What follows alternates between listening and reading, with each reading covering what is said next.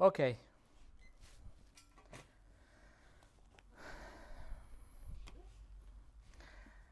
Ouvrez vos Bibles dans le livre de Psaume, le psaume chapitre 5, ou le cinquième psaume, psaume 5. C'est le psaume qu'on vient de lire ensemble juste euh, avant le, la louange, le chant. Et nous avons commencé il y a trois semaines un parcours à travers de la Bible. Nous sommes en train de voyager très rapidement à travers de chaque livre de la Bible parce que nous sommes en train de tracer la sainteté de Dieu. La question qui se pose est comment peut-on voir la sainteté de Dieu? Et pour répondre à cette question, on a examiné vraiment déjà 30 passages à partir de 18 livres de l'Ancien Testament. Donc, on est en train de bouger très rapidement chaque dimanche. Nous sommes en train de regarder différents portraits de chaque livre où on peut vraiment voir la sainteté de Dieu pour que à la fin de cette étude, de cette série, on n'aura on a, on a, on a, on pas de questions. Ça sera sans aucun doute que la sainteté de Dieu, on peut la voir dans la Bible, dans la Sainte Bible. Et l'objectif aussi, c'est qu'à la fin, nous serons tellement submergés et tellement accablés par la sainteté de Dieu que notre vision de Dieu sera vraiment élevée. Et en même temps, nous allons, nous allons euh, grandir dans notre crainte de Dieu. Notre louange de Dieu sera beaucoup plus profonde et notre désir d'imiter Dieu dans sa sainteté sera beaucoup plus sincère. En même temps, comme nous sommes en train de voir que Dieu est saint et tellement saint, nous sommes en train, en train de voir que nous, nous ne sommes pas du tout saints, que nous sommes des pécheurs et que nous avons vraiment besoin d'un sauveur. Nous avons besoin de quelqu'un qui nous sauve de notre péché vis-à-vis la sainteté de Dieu. Et on comprend aussi le danger de toute personne que ne connaissent pas Christ. Le danger est réel, le danger est sérieux. C'est comme Billy Graham a dit que seulement lorsque nous comprenons la sainteté de Dieu, nous comprendrons la profondeur de notre péché. Et voilà, en même temps que nous, nous, comprenons la sainteté de Dieu et nous comprenons notre péché, nous apprécions beaucoup plus le Seigneur Jésus-Christ comme notre Sauveur. Alors aujourd'hui, nous allons reprendre cette voyage, ce parcours à travers de la Bible, nous allons commencer avec le point numéro 31 et nous allons voir notre bloc de dix passages alors que nous nous dirigeons vers le livre de l'Apocalypse où on va arriver. nous, ne pouvons nous, nous ne pouvons pas nous échapper de la sainteté de Dieu. Nous voyons qu'elle se trouve partout. Et c'est ce qu'on va voir aujourd'hui à partir dix passages de la Sainte Bible. Mais avant de commencer, on va prier. Seigneur, nous reconnaissons combien tu es saint, combien nous, nous sommes loin d'être parfaits, nous sommes que des pécheurs et criminels devant ta sainteté. Seigneur, le plus qu'on étudie, étudie la Bible, le plus que nous comprenons qu'on est loin d'être euh, parfaite, le standard que tu nous as donné dans ta parole, dans tes commandements. Et c'est pour ça que nous apprécions beaucoup plus le travail, l'œuvre de notre Seigneur Jésus. Seigneur, aujourd'hui qu'on ouvre ta parole encore une fois pour explorer ta sainteté, je te demande que cette réalité soit beaucoup plus euh, visible et vraie dans notre cœur, qu'on soit beaucoup plus près de toi à travers ton Fils, notre Sauveur et qu'on apprécie vraiment ta sainteté et combien tu es grand, combien tu es majestueux, au-delà de ce qu'on avait pensé. Au nom de Jésus, Amen. Le message aujourd'hui, s'appelle La sainteté de Dieu à travers la Sainte Bible, quatrième partie. La semaine dernière, j'ai parlé en termes très généraux de la sainteté de Dieu dans le livre de Psaumes je dis que la thème ou le fil d'or que traverse les 150 psaumes est la sainteté de Dieu. Alors je voudrais vous amener dans quelques psaumes aujourd'hui.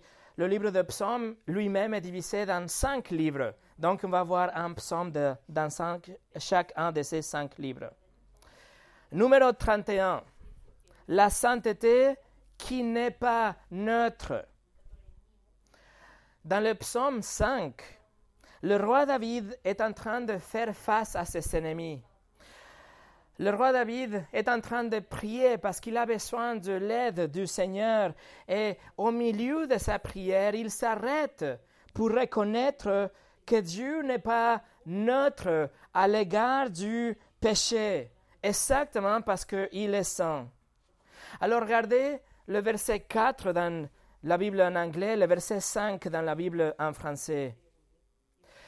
Car tu n'es pas un Dieu qui prend plaisir à la méchanceté. Le mal n'a pas sa place auprès de toi. Les vantards ne peuvent résister devant ton regard.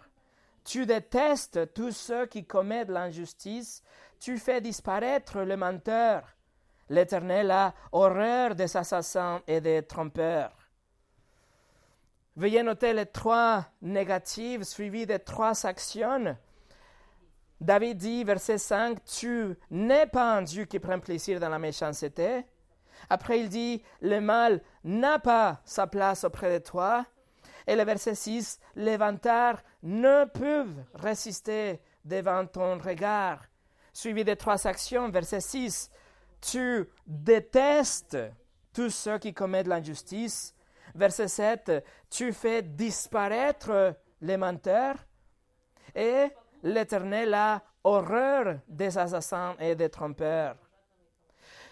Pouvez-vous voir à quel point Dieu est saint? Pouvez-vous voir la hauteur de standard de Dieu, combien il est saint, comment ou combien sa sainteté est absolue Regardez dans le verset 5, le Saint-Esprit dit à travers, de, David que Dieu ne prend plaisir dans la méchanceté, à la méchanceté. Et cela signifie qu'il est complètement contre la méchanceté à cause de sa pureté infinie. Le mot traduit dans notre Bible comme plaisir, en hébreu, il s'agit plutôt de euh, vouloir quelque chose parce qu'on prend plaisir dans cette quelque chose. Alors, ce n'est pas seulement prendre plaisir, mais c'est vouloir quelque chose. Et quand quelqu'un dit qu'il ne prend plaisir dans cette chose ou qu'il ne veut pas telle chose, ça veut dire qu'il a une vision complètement négative de cette chose. Cela nous dit, mes amis, que Dieu n'est pas neutre quand il s'agit de la méchanceté. Il est totalement contre la méchanceté. En fait, le verset 6 affirme, Dieu déteste tous ceux qui commettent l'injustice. Dieu déteste, écoutez bien. Et peut-être vous pensez, oui, Dieu doit punir les méchants. C'est bien que Dieu va punir tous ceux qui commettent l'injustice. Peut-être on dit, c'est bien que le mal n'a pas sa place auprès de Dieu, comme dans le verset 5. Dieu doit punir les méchants et les injustes. On dit oui, on est d'accord, il doit punir les kidnappeurs. Il doit punir les trafiquants de hommes et les trafiquants de femmes. Il doit punir les trafiquants de drogue. Il doit punir les chefs de la mafia. Il doit punir tous ces gens méchants, tous les pervers, tous les malfaisants. Mais en fait, mes amis, le mot méchante, rachat en hébreu, le mot traduit comme méchante, tout simplement signifie quelqu'un qui est coupable, quelqu'un qui mérite une punition. C'est-à-dire que les méchantes, entre guillemets, ne sont pas que les terroristes, ne sont pas que les pédophiles, mais sont les menteurs. Ce sont les blasphémateurs, ce sont tous ceux qui utilisent le nom de Dieu sans respect. Celui qui a regardé une femme pour la convoiter dans son cœur, celui qui a utilisé le nom de Dieu pour jurer, celui qui a créé un idole dans son cœur, celui qui a volé même une chose petite, même il y a longtemps. Ça, c'est le méchant dans le psaume 5. Le méchant est quelqu'un qui est coupable. Le méchant est quelqu'un qui a transgressé la loi de Dieu et mérite une punition. Donc vous voyez, la définition de Dieu est, au-delà de ce que nous pensons que la méchanceté. Mes amis, Dieu n'est pas neutre envers votre péché. Dieu absolument déteste les péchés avec sa colère sainte. Et il, a, il le déteste tellement qu'il a promis qu'il va verser sa fureur sur les pécheurs pour l'éternité en enfer. Il n'est pas neutre. Le verset 6 nous, nous, nous assure que Dieu déteste les malfaiteurs et vous savez, le mot traduit comme détester est vraiment détester. C'est la même chose que nous comprenons comme détester quelqu'un. Le psaume 5 nous dit que Dieu déteste les vantards ou les orgueilleux, les arrogantes, mais aussi tous ceux qui commettent l'injustice, tous ceux qui ignorent ou qui transgressent les commandements de Dieu, la loi de Dieu. Dieu déteste tout ce qui est péché parce qu'il est parfaitement saint. La parole de Dieu ne peut pas être plus claire que ça. Dieu déteste le péché. Mais David continue dans le verset 7 et il dit, Dieu fait disparaître les menteurs. En hébreu, disparaître, c'est plutôt détruire. Dieu dit qu'il va détruire les menteurs tous ceux qui ont menti qu'une fois dans leur vie. Et ensuite, il nous dit que Dieu a horreur. Mais ce que ça veut dire vraiment, c'est qu'il trouve répugnante, il trouve complètement dégoûtante, comme quelque chose qui vous donne l'envie de vomir. Il trouve dégoûtante les menteurs, les assassins, ou plutôt les violentes, les trompeurs, ceux qui vivent dans une vie de mensonge, qui essayent de manipuler, qui, qui, corrompent la vérité juste un petit peu, qui dit presque la vérité, mais ce n'est pas la vérité. La sainteté de Dieu n'est pas neutre par rapport au péché. Peut-être nous pouvons tenir un visage sérieux chaque fois que nous écoutons quelqu'un qui utilise le nom de Dieu sans respect.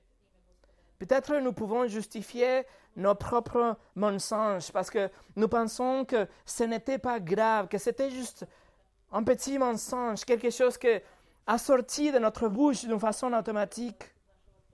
Peut-être nous pouvons nous amuser nous-mêmes avec des films ou des, des émissions violentes. Pourtant, Dieu absolument déteste tout cela.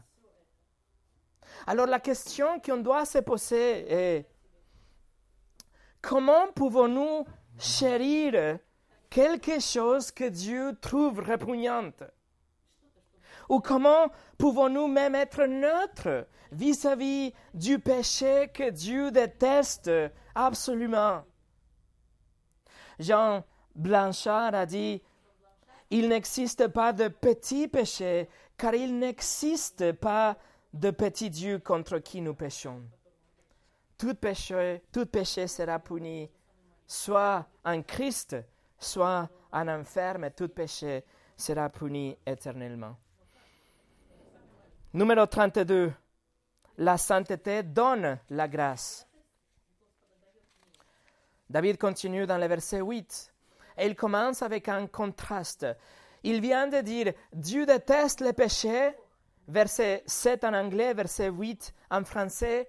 Mais moi, mais moi, par ta grande bonté, je vais à ta maison, je me prosterne dans ton saint temple avec la crainte qui t'est due.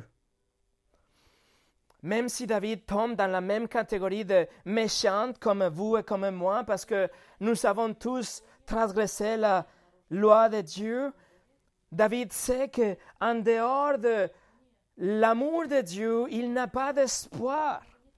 C'est seulement à cause de cet amour parfait de Dieu, par la grande bonté de Dieu et la grâce qu'il étend en conséquence, que David a une chance, que David a de l'espoir et que vous et moi aussi nous pourrons rentrer dans le temple de Dieu, la maison de Dieu au paradis.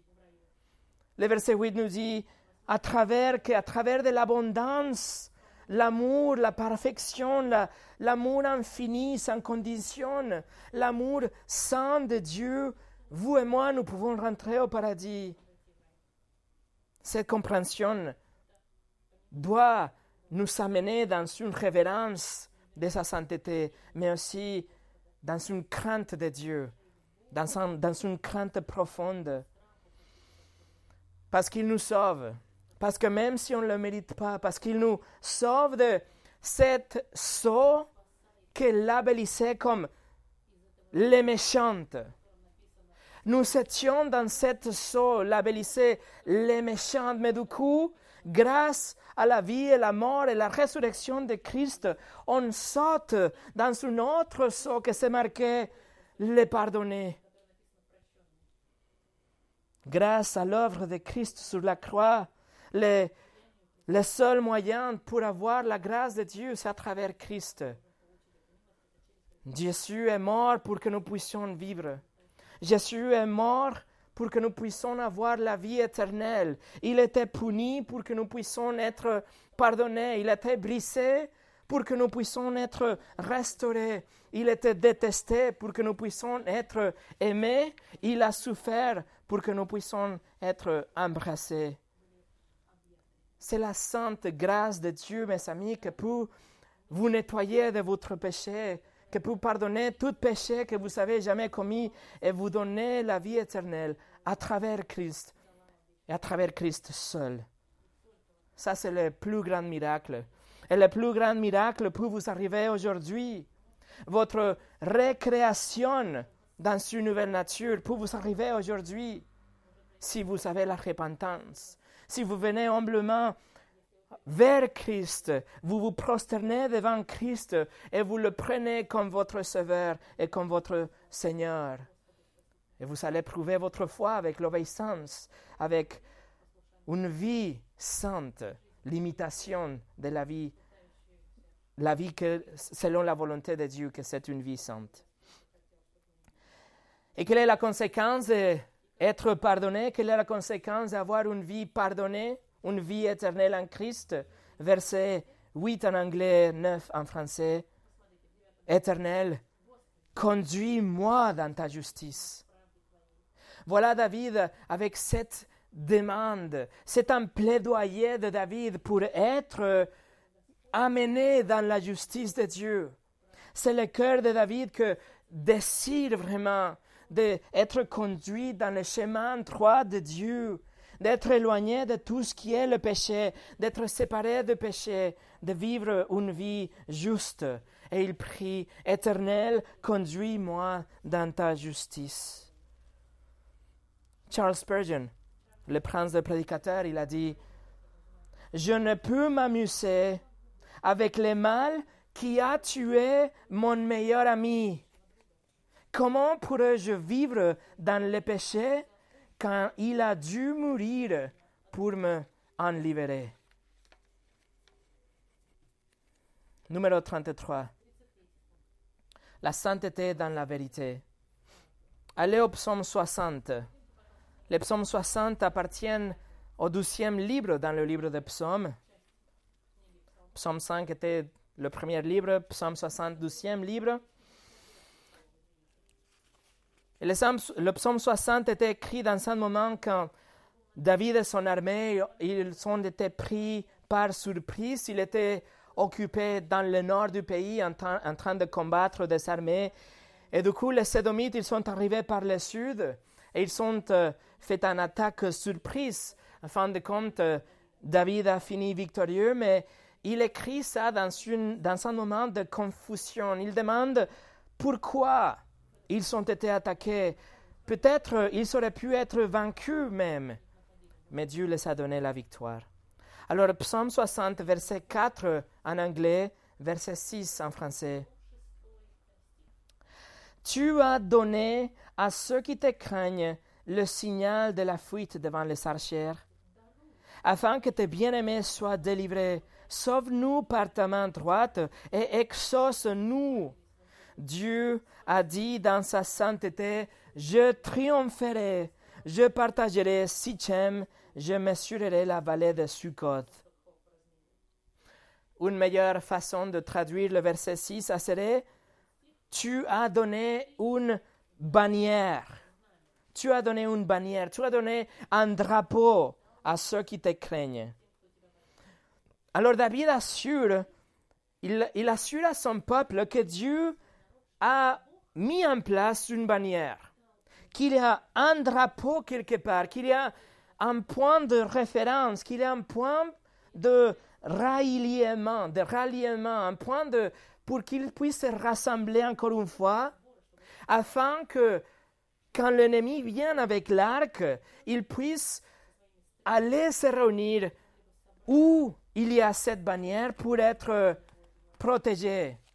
En fait, la bannière dont David parle, c'est un endroit pour s'enfuir et être en sécurité. La question est, quelle est cette bannière? Quel est ce drapeau Et la réponse est sa vérité. La parole de Dieu. Ce que Dieu a dit, ce que Dieu a promis. La vérité de Dieu, c'est la bannière parce que quand tout semble s'effondrer autour de nous, quand le chrétien est contre le mur, il a un épée devant lui, c'est seulement la parole de Dieu qui est l'endroit sûr. C'est le seul endroit de rassemblement pour être en sécurité. La parole de Dieu, on doit la connaître, on doit la croire, on doit faire confiance à ce qu'on connaît comme la parole de Dieu. C'est la vérité qui nous sauve de l'arc de l'ennemi. Et en fait, c'est intéressant que les mots en hébreu pour arc et les mots en hébreu pour vérité, ce sont presque des homophones, c'est presque la même prononciation. Alors dans le verset 8, Dieu dit qu'il a parlé dans sa sainteté. La bannière est ce que Dieu a dit. Le point de rassemblement, c'est la parole de Dieu, ce qu'il a dit. Parce que ce que Dieu a dit est parfait. Ce que Dieu a dit est saint. Il n'y a pas de euh, un programme secret, il n'y a pas une double signification, ce n'est pas quelque chose de caché ou de mystérieux. Mais ce qu'il a dit est ouvert, ce qu'il a dit est pur, ce qu'il a dit est vrai, est saint, est disponible pour qu'on le connaisse. Les paroles du Seigneur avaient en fait déjà assuré la victoire à David. C'était dans le livre d'Exode chapitre 23 et Deutéronome chapitre 11 que Dieu avait déjà dit que les deux villes, Sichem et Sukkot, seraient parties de la terre promise. Alors la bannière où David se eh, prend un refuge, c'est Dieu a déjà dit que nous serons victorieux. Vous voyez, la parole de Dieu est vraie. La parole de Dieu est sainte. Et donc David a l'assurance, David a la paix, David a la joie. Et regardez comment il finit son, cette psaume dans le verset 12, en anglais, verset 14 en, français, il dit, avec Dieu, nous ferons des exploits. C'est lui qui écrasera nos adversaires. Vous voyez l'assurance dans la parole, vous voyez la sainteté dans la parole de Dieu. Ce que Dieu a dit, il va l'accomplir. Il dit, avec Dieu, nous ferons des exploits. Nous serons victorieux. Point. Oh mes amis, combien on doit connaître la parole de Dieu. Combien nous devrions faire confiance à la parole de Dieu. Numéro 34. La sainteté dans une promesse. Allez au psaume 89. Euh, psaume 89, il appartient déjà au troisième livre dans le livre des psaumes. Psaume 89. L'auteur de ce psaume, il révise sa théologie dans les premiers 37 versets. il est en train de répéter ce qu'il sait qu'est la vérité. Même si ce qu'il ressent, même si ce qu'il voit autour de lui, il semble de ne pas être cohérent avec ce qu'il sait. Mais il répète la théologie qu'il sait, la vérité de Dieu qu'il connaît pour avoir l'assurance dans ce moment de, de, euh, de conflit, si vous voulez, autour de lui, de confusion et chaos autour de lui. Cet, cet auteur, il sait que Dieu a promis à, David un royaume. Il sait que Dieu a dit que David aura quelqu'un sur, le trône pour toujours. Pourtant, il semble que la lignée de David, la dynastie de David vient de connaître une fin. Donc, il révise la théologie. Il se rappelle de ce que Dieu a dit. Il essaie de se rappeler et s'encourager lui-même en disant que Dieu est souverain, en se rappelant que Dieu a choisi la nation d'Israël et qu'il a promis à David qu'il régnera éternellement. Alors regardez le verset 34 en anglais, 35 en français. Dieu dit, je ne violerai pas mon alliance et je n'échangerai pas ce qui est sorti de mes lèvres. J'ai prêté une fois seulement par ma sainteté, je ne mentirai pas à David. Sa descendance subsistera toujours, son trône sera pareil au soleil devant moi, comme la lune, il se rétablit éternellement. Le témoin qui est dans le ciel est fidèle le peuple d'Israël est en train de passer dans une période de châtiment. Dieu est en train de les réprimander à cause de leurs péchés, mais cela ne signifie pas qu'il avait cessé d'aimer le peuple d'Israël ou qu'il avait changé d'avis par rapport aux promesses données à David. Dieu, il dit lui-même qu'il ne va pas violer son alliance, qu'il ne changera pas d'avis par rapport à la promesse à David dans le verset 35. Et dans le verset 36, on a cette, cette déclaration incroyable. Dieu dit, j'ai prêté une fois serment par ma sainteté. Dieu a juré par sa sainteté. Est-ce qu'il y a quelque chose de plus sûr que cela? Et Dieu ajoute, je ne mentirai pas à David. Autrement dit, le royaume que j'ai promis à David est aussi certain que le soleil qui est au-dessous de nous et la lune qu'on voit chaque nuit. Si je le dis, je le ferai. Dieu est fidèle, mes amis, et ce qu'il a dit, il le fera, parce que ses promesses sont vraies, parce que sa parole est sainte. Comment cette promesse faite à David sera-t-elle tenue? Réponse en Jésus-Christ. Jésus qui qualifie au trône de David. Selon les généalogies de Matthieu 1 et Luc chapitre 3, il est le roi qui vient de la lignée de David. Jésus-Christ est en train de régner aujourd'hui, bien sûr, mais un jour il reviendra sur la terre, il établira un royaume sur la terre et il régnera pendant mille ans, littéralement, sur la terre en accomplissant la promesse à David, et ça va après continuer, car il va continuer à régner dans l'état éternel, la nouvelle création. Numéro 35. La sainteté soulignée. On va au psaume 99. Le psaume 99 appartient au quatrième livre de psaumes.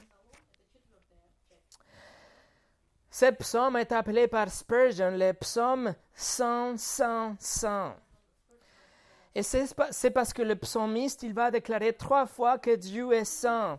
Et en conséquence, il dit qu'il est digne d'être loué. Regardez le verset 3. Qu'on célèbre ton grand nom, ton grand et redoutable pardon, qu'on célèbre ton nom grand et redoutable, il est saint. Verset 5. Proclamez la grandeur de l'Éternel notre Dieu et prosternez-vous à ses pieds il est saint. Verset 9. Proclamez la grandeur de l'Éternel, notre Dieu, et prosternez-vous sur sa montagne sainte, car il est saint, l'Éternel, notre Dieu. Le psalmiste est en train de souligner la sainteté de Dieu, comme l'a fait Esaïe, si vous vous souvenez. Et il dit que la sainteté de Dieu est en fait la seule raison, non, pas la seule raison, et la raison pour laquelle Dieu seul est digne d'être loué. Et sa sainteté et cette raison, ça nous donne l'envie de louer le Seigneur parce qu'il est saint.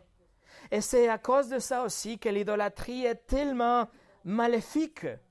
Parce que l'idolâtrie place les affections de l'homme dans une autre chose qui n'a pas de tout sainte.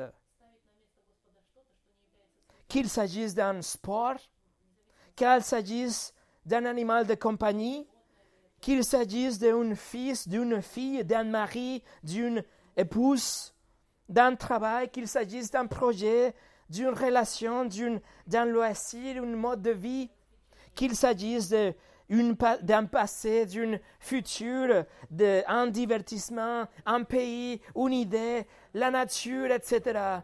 Tout ce qui est placé dans le centre de nos affections ne passe sans du tout si ce n'est pas Dieu. Et donc, il ne faut pas qu'il soit là. Le centre de notre affection doit être Dieu parce que seulement lui est saint. Seulement le Dieu de la Bible est saint et digne d'être loué et dans le centre de nos affections, de notre admiration et de notre louange. Numéro 36, la sainteté dans son royaume. Sainteté dans son royaume. Psaume 110.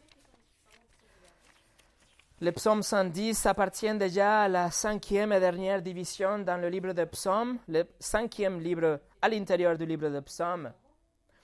Et juste il y a un moment, on a regardé le psaume 89 qui a parlé de la promesse de Dieu à David, la promesse de donner un royaume au roi David. Cette promesse qu'on a dit que sera euh, accomplie dans la personne de Christ dans le royaume millénaire. Et on croit que ce psaume ici, le 110, a été écrit tout de suite après que Dieu a fait cette promesse à David dans le livre de 12 Samuel chapitre 7. Le psaume 110 est le psaume le plus cité dans le Nouveau Testament.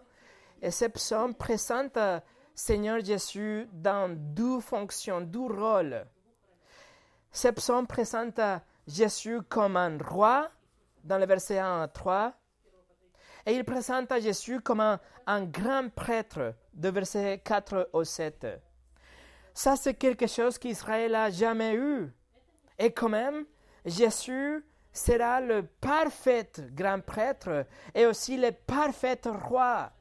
Donc, il aura le, le, parfait gouvernement, le parfait royaume pendant mille ans sur la terre et après pendant l'éternité.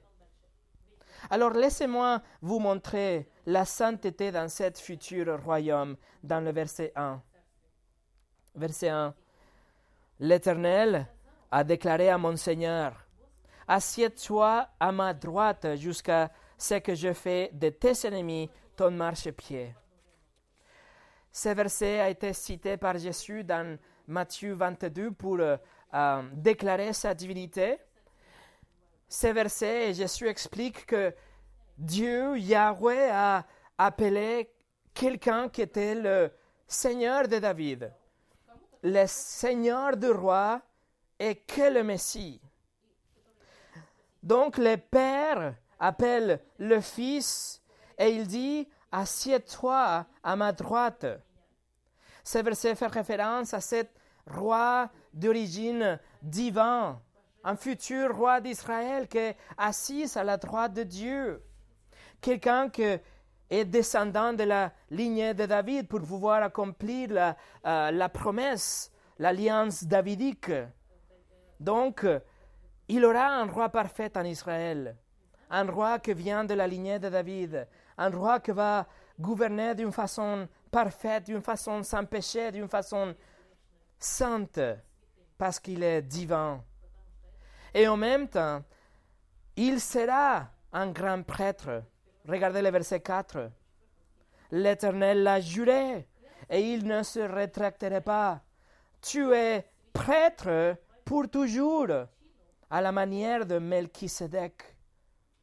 Yahweh affirme que le roi du verset 1 sera aussi un prêtre, mais il dit qu'il sera un prêtre pour toujours, un prêtre éternel. Cela implique que ce prêtre a une origine, une provenance divine, quelqu'un qui est éternel. Cela implique aussi qu'il doit avoir un temple reconstruit pour que des sacrifices soient faits et pour que le monde puisse venir euh, louer le Seigneur dans ce temple reconstruit. On a bien étudié ça en détail, le temple millénaire à partir du livre d'Ézéchiel, chapitre 40 jusqu'au 48. Et si vous voulez, ces enseignements sont sur le site en français aussi en russe. Ce futur, cet roi futur, ces grands prêtres futurs, ne vient pas de la lignée d'Aaron, ne vient pas de la lignée de Judas, mais le verset nous dit qu'il vient de la lignée de Melchisedec ou la manière de Melchisedec. Melchisedec, un personnage assez mystérieux dans la Genèse chapitre 14, mais même le nom Melchisedec signifie le roi de justice. Et on sait que à partir du livre de Hébreu que c'était une ombre, c'était un symbole de la personne de Jésus-Christ dans, dans son rôle de grand prêtre. Donc il aura dans le futur un royaume parfait, un royaume saint, avec le saint Fils de Dieu qui règne comme un saint roi, sans péché, sans, sans corruption, et qu'il va remplir la fonction de grand prêtre dans un temple reconstruit en Jérusalem et que les Juifs, ils seront sauvés, qu'ils reconnaîtront Jésus comme leur Messie. Il aura de la paix parfaite pendant mille ans, la prospérité pendant mille ans, et à la fin, ça va aboutir, conduire à l'état éternel, la nouvelle création, la perfection de Dieu. Voilà. Numéro 37 sainteté dans la crainte. Le prochain livre, le livre des Proverbes. Le roi Salomon, sous l'inspiration du Saint-Esprit, écrit la plupart de ses livres pour donner des principes généraux pour, pour la vie.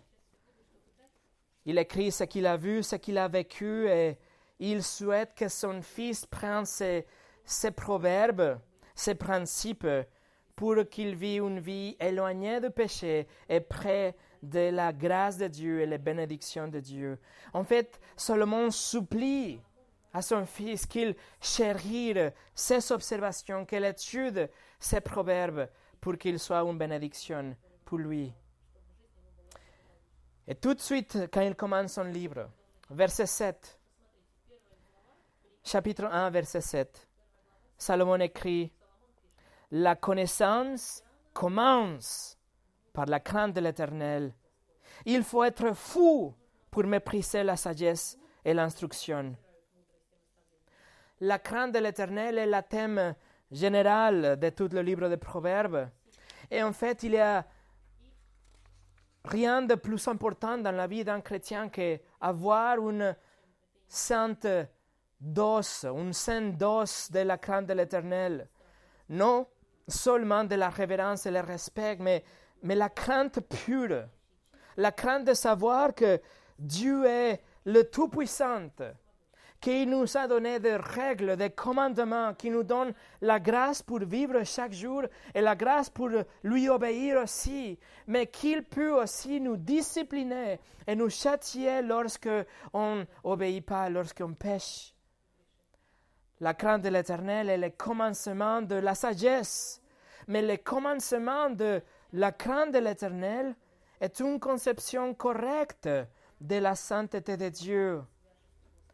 Et cette connaissance de la sainteté de Dieu produit en nous un changement de l'intérieur pour qu'on puisse imiter Dieu dans, dans la séparation du péché nos désirs sont changés. Nous, on veut de plus en plus ce que Dieu veut.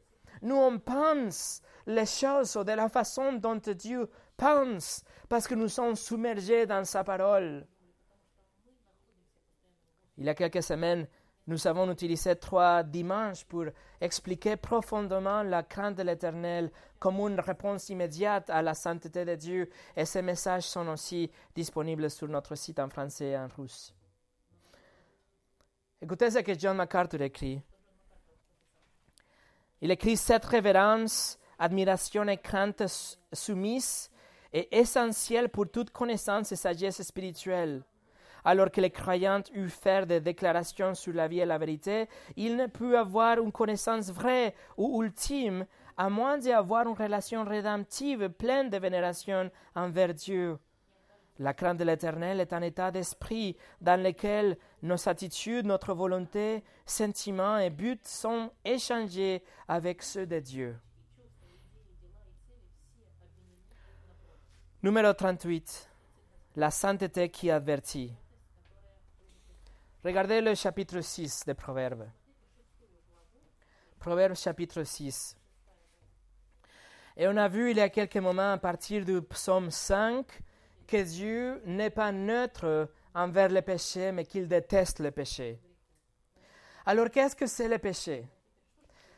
La définition la plus claire et plus courte, on la trouve dans la première épître de Jean, chapitre 3, verset 4. C'est marqué Le péché est la violation de la loi. Le péché est la transgression de la loi, le dit commandement. Le commandement qui sont la réflexion de la sainteté de Dieu. C'est comme ça que Dieu décrit la perfection morale qu'il demande. Donc, chaque fois que, nous transgressons l'un des commandements, nous, nous, nous sommes en train d'offenser Dieu. Nous violons la perfection morale, les standards de Dieu. Et dans le sixième chapitre des Proverbes, nous, nous voyons qu'il y a sept choses que Dieu considère comme des choses répugnantes et révoltantes. Dieu déteste ces choses. Regardez verset 16.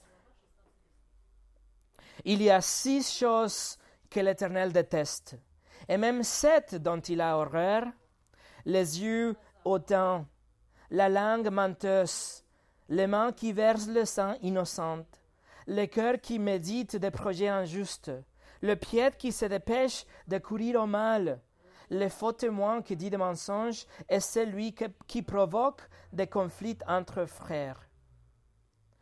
Voilà les sept choses que Dieu déteste et trouve répugnantes. Dans le verset 16, nous avons le le mot traduit comme horreur, mais en hébreu, c'est plutôt une abomination. C'est quelque chose qu'il trouve euh, répugnante physiquement. Et le mot utilisé pour dire qu'il déteste est vraiment détester. C'est le même mot qu'on trouve dans le psaume 5. Et on peut le définir comme la, la haine avec laquelle on déteste un ennemi. Voilà, c'est la même conception de la haine que Dieu a envers le péché que nous avons pour les ennemis, aucune personne a pour les ennemis.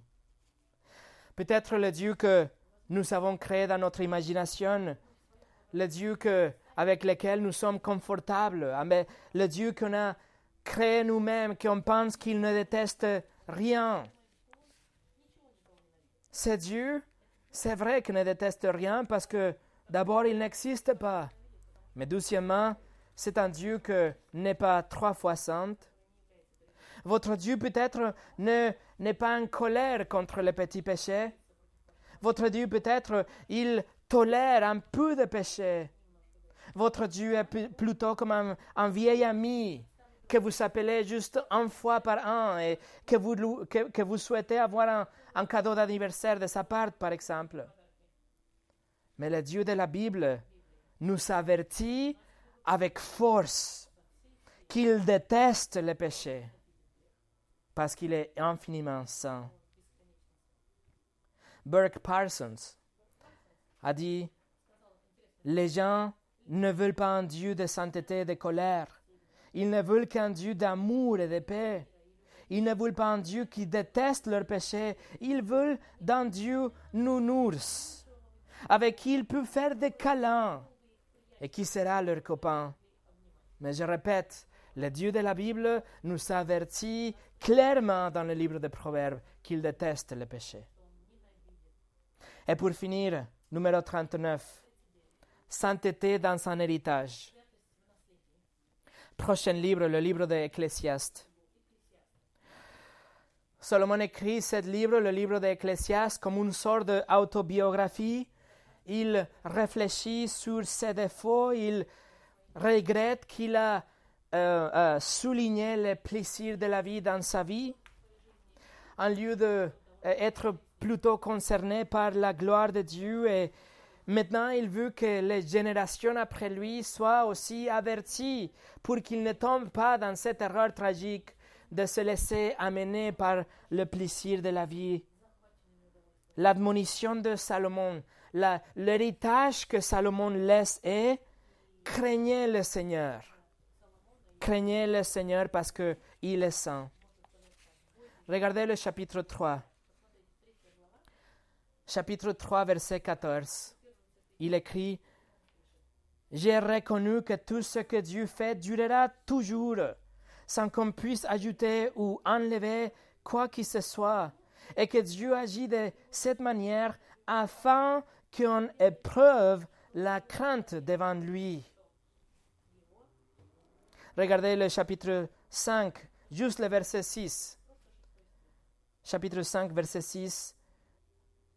Oui, s'il y a des absurdités dans un flot de rêves, il y en a aussi dans un flot de paroles. C'est pourquoi crains Dieu. Crains Dieu.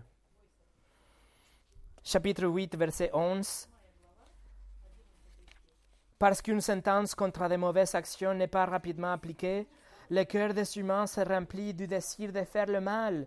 En effet, le pécheur peut faire cent fois le mal et continuer à vivre mais je sais aussi que le bonheur est pour ceux qui craignent Dieu parce qu'ils éprouvent de la crainte devant lui, et qu'il ne sera pas pour les méchants. Il ne prolongera pas plus son existence que l'ombre parce qu'il n'éprouve pas de la crainte devant Dieu. Chapitre 12, verset 13, la conclusion de son livre.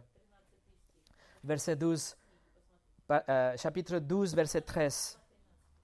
Écoutons la conclusion de tous ces discours.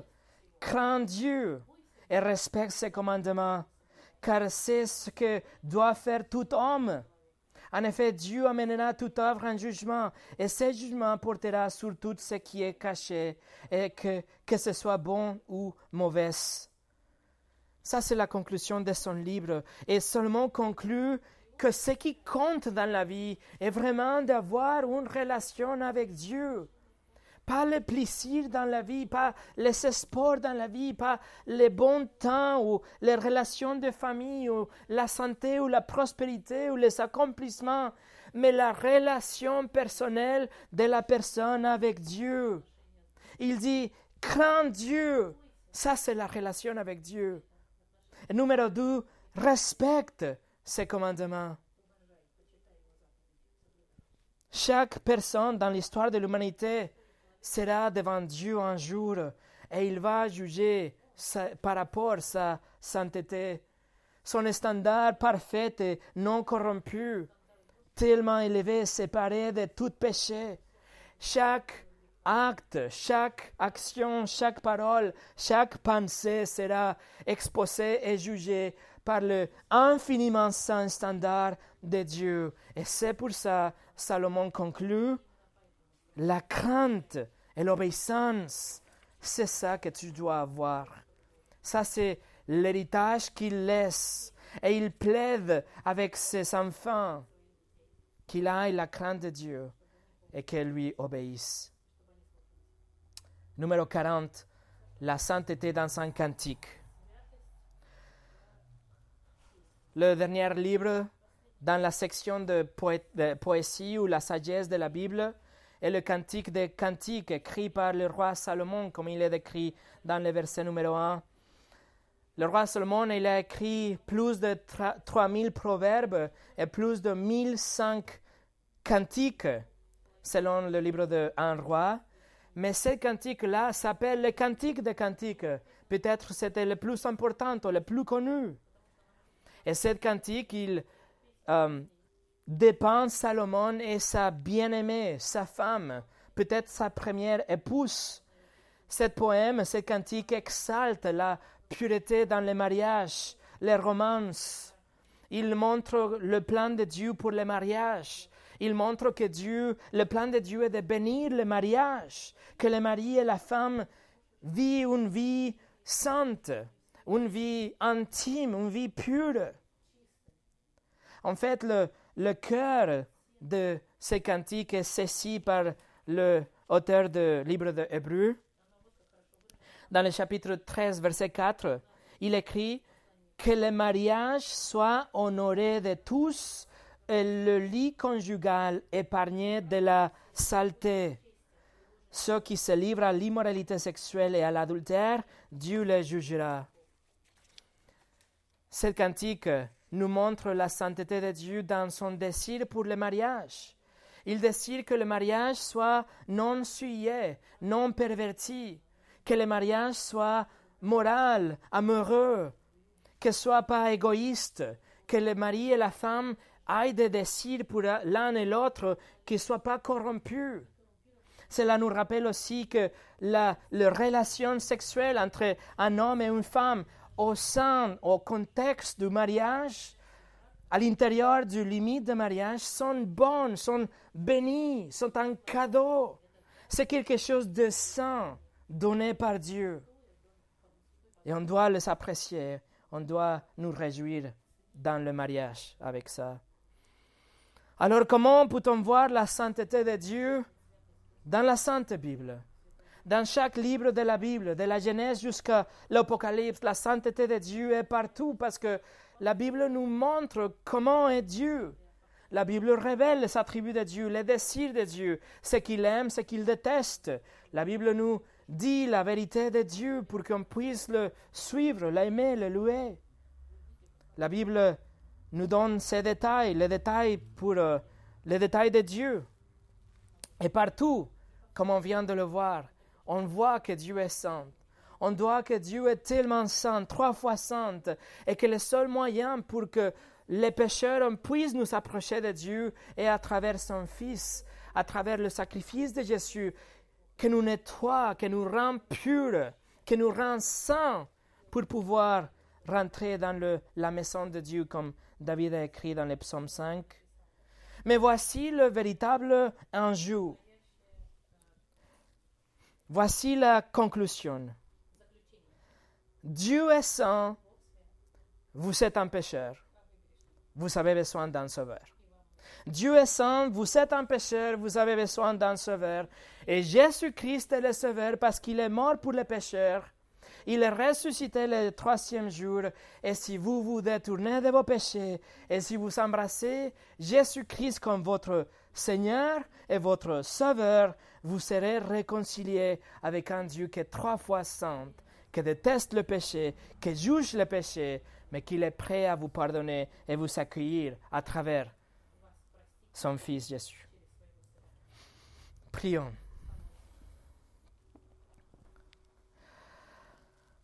Seigneur, sans Christ, nous n'aurons aucun espoir, mais avec Christ, nous avons de la sécurité. Nous avons l'assurance. Et on peut te faire confiance parce que, comme on vient de le lire, ta parole est sainte, sans erreur, sans méchanceté, elle ne nous trompe pas.